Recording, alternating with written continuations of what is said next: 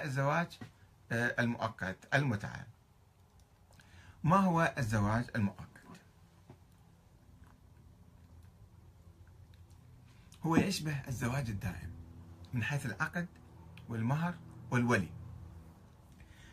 آه، يعني في الباكر في الرشيدة في غير الرشيدة الولي يحتاج لما يحتاج نفس البحث الموجود في الزواج الدائم يجي البحث هنا. ولكنه يختلف معه في تحديد مدة الزواج.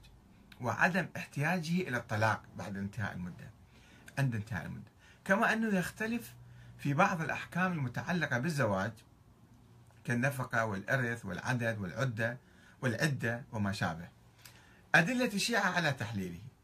يعتمد الشيعة في قولهم بتحليل زواج المتعة على آية من القرآن الكريم وعلى السنة وأقوال بعض الصحابة وينفون حصول الإجماع على تحريمه. أما الآية الكريمة فهي قوله تعالى فما استمتعتم به منهن فآتوهن أجورهن فريضة من الله.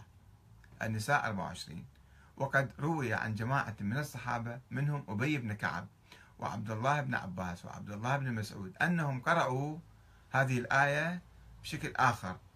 فما استمتعتم به منهن إلى أجل مسمى فآتوهن أجورهن فريضة. وفي ذلك تصريح بأن المراد به زواج المتعة. طبعا هذا الرواية موجودة بالبخاري وليس فقط عند الشيعة. وقد قال الرازي في تفسيره لهذه الآية أن المراد بهذه الآية حكم المتعة. وهي عبارة عن أن يستأجر الرجل المرأة بمال معلوم لأجل معين فيجامعها. هذا المفسر الرازي يقول. وأخرج البخاري في صحيحه. طبعا روايات كثيرة في البخاري. أنا أقتطف بعض الروايات. الجزء الثاني صفحة 176 عن عمران بن حسين أنه قال نزلت آية المتعة في كتاب الله ففعلناها مع رسول الله صلى الله عليه وآله ولم ينزل قرآن يحرمها ولم ينهى عنها حتى مات صلى الله عليه وآله. قال رجل برأيه ما شاء يقصد عمر بن الخطاب أن هذا اجتهاد من عنده رأي هذا مو حكم إسلامي حكم إداري يمكن يكون. وأخرج مسلم في صحيحه جزء 2 صفحة 1024 عن أبي الزبير. قال سمعت جابر بن عبد الله يقول كنا نستمتع بالقبضة من التمر والدقيق على عهد رسول الله صلى الله عليه وآله وأبي بكر حتى نهى عنه, عنه عمر في شأن عمرو بن حريث. طبعا في آخر حياة عمر. وأخرج مسلم في صحيحه جزء السادس صفحة 119 عن قيس قال سمعت عبد الله يقول كنا نغزو مع رسول الله صلى الله عليه وآله ليس لنا نساء فقلنا ألا نستخصي؟ فنهانا عن ذلك ثم رخص لنا أن ننكح المرأة بالثوب إلى أجل. ثم قرأ عبد الله يا أيها الذين آمنوا لا تحرموا طيبات ما أحل الله لكم ولا تعتدوا إن الله لا يحب المعتدين. المائدة 87 وروى أيضا في كتاب النكاح باب ثلاثة قائلا. حدثنا محمد بن بشار حدثنا محمد بن جعفر حدثنا شعبة عن عمرو بن دينار قال سمعت الحسن بن محمد يحدث عن جابر بن عبد الله وسلم بن الأكوع. قال خرج علينا منادي رسول الله رسول الله فقال إن رسول الله قد أذن لكم أن تستمتعوا يعني متعة النساء. وحدثني أمية بن بسطام العيشي حدثنا يزيد آه، حدثنا روح عن عمرو أن رسول الله أتانا فأذن لنا في المتعة. وحدثنا طبعا روايات كثيرة أنا أختصرها حتى لا أطول عليكم آه، أنه في روايات كثيرة في إباحة المتعة. وبناء آه، وروى الإمام أحمد بن حنبل في مسنده جزء واحد صفحة 52 عن أبي نظرة عن جابر قال تمتعنا مع رسول الله ومع أبي بكر فلما ولى عمر ولي عمر خطب الناس فقال إن كانتا المتعتان على عهد رسول الله حلالا وأنا أحرمهما وأعاقب عليهما. وأنا أحرمهما. لم يقل النبي حرمهما. وبناء على الآية الكريمة غير المنسوخة. هكذا يقول الشيعة الآن. هذه روايات السنة يعترف بها الشيعة طبعا. وبناء على الآية الكريمة غير المنسوخة. وهذه الأحاديث النبوية التي يرويها أهل السنة.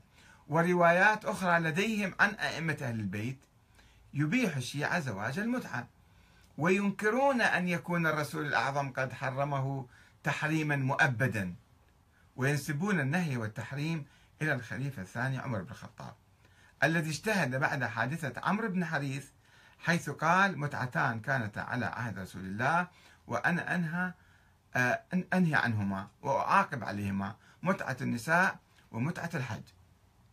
وإن جملة وأنا أنهى عنهما وأعاقب عليهما تدل على أن هاتين المتعتين كانتا حلالا طيلة حياة النبي وحياة الخليفة الأول أبي بكر. ولذلك فقد ذهب كثير من الصحابة إلى مشروعية المتعة خلافا لما ذهب إليه عمر. وأنكروا عليه نهيه عن المتعة. منهم الإمام علي عليه السلام وعبد الله بن عباس بل وعبد الله بن عمر الذي كان يراجع في موقفه المخالف لموقف أبيه فيقول سبحان الله نقول لكم قال رسول الله وتقولون قال عمر. طبعا آه، المسلمين عامة الآن لا يأخذون بتحريم عمر في متعة الحج. متعة الحج يعني بين العمرة والحج. هناك منطقة يعني منطقة فراغ أيام أو مدة يعني معينة فالإنسان تحل له النساء في هذه الفترة أو لا تحل. عمر نهى عن متعة الحج قال لا اللي يذهب الحج بعد أبدا ما يحق له إلى أن ينهي الحج. حتى بالفترة الفاصلة بين أداء العمرة وأداء الحج ما يجوز الاقتراب من النساء. هذه الآن ما حد يأخذ فيها.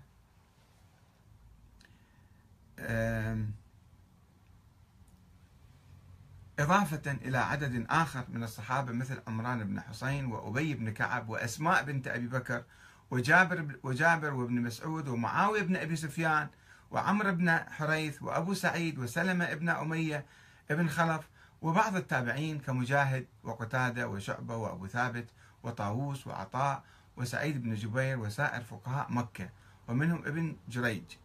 ثم اختلفوا في نسخ هذه الإباحة. أنه نسخت أو لم تنسخ. وفيما إذا كان النسخ من النبي الأعظم أو من الخليفة عمر بن الخطاب رضي الله عنه. ولكنهم يقولون بأن التحريم لم يكن من الرسول وإنما هو بقرار أو اجتهاد من الخليفة عمر بن الخطاب ولا اجتهاد في مقابل النص. هكذا يقول الشيعة.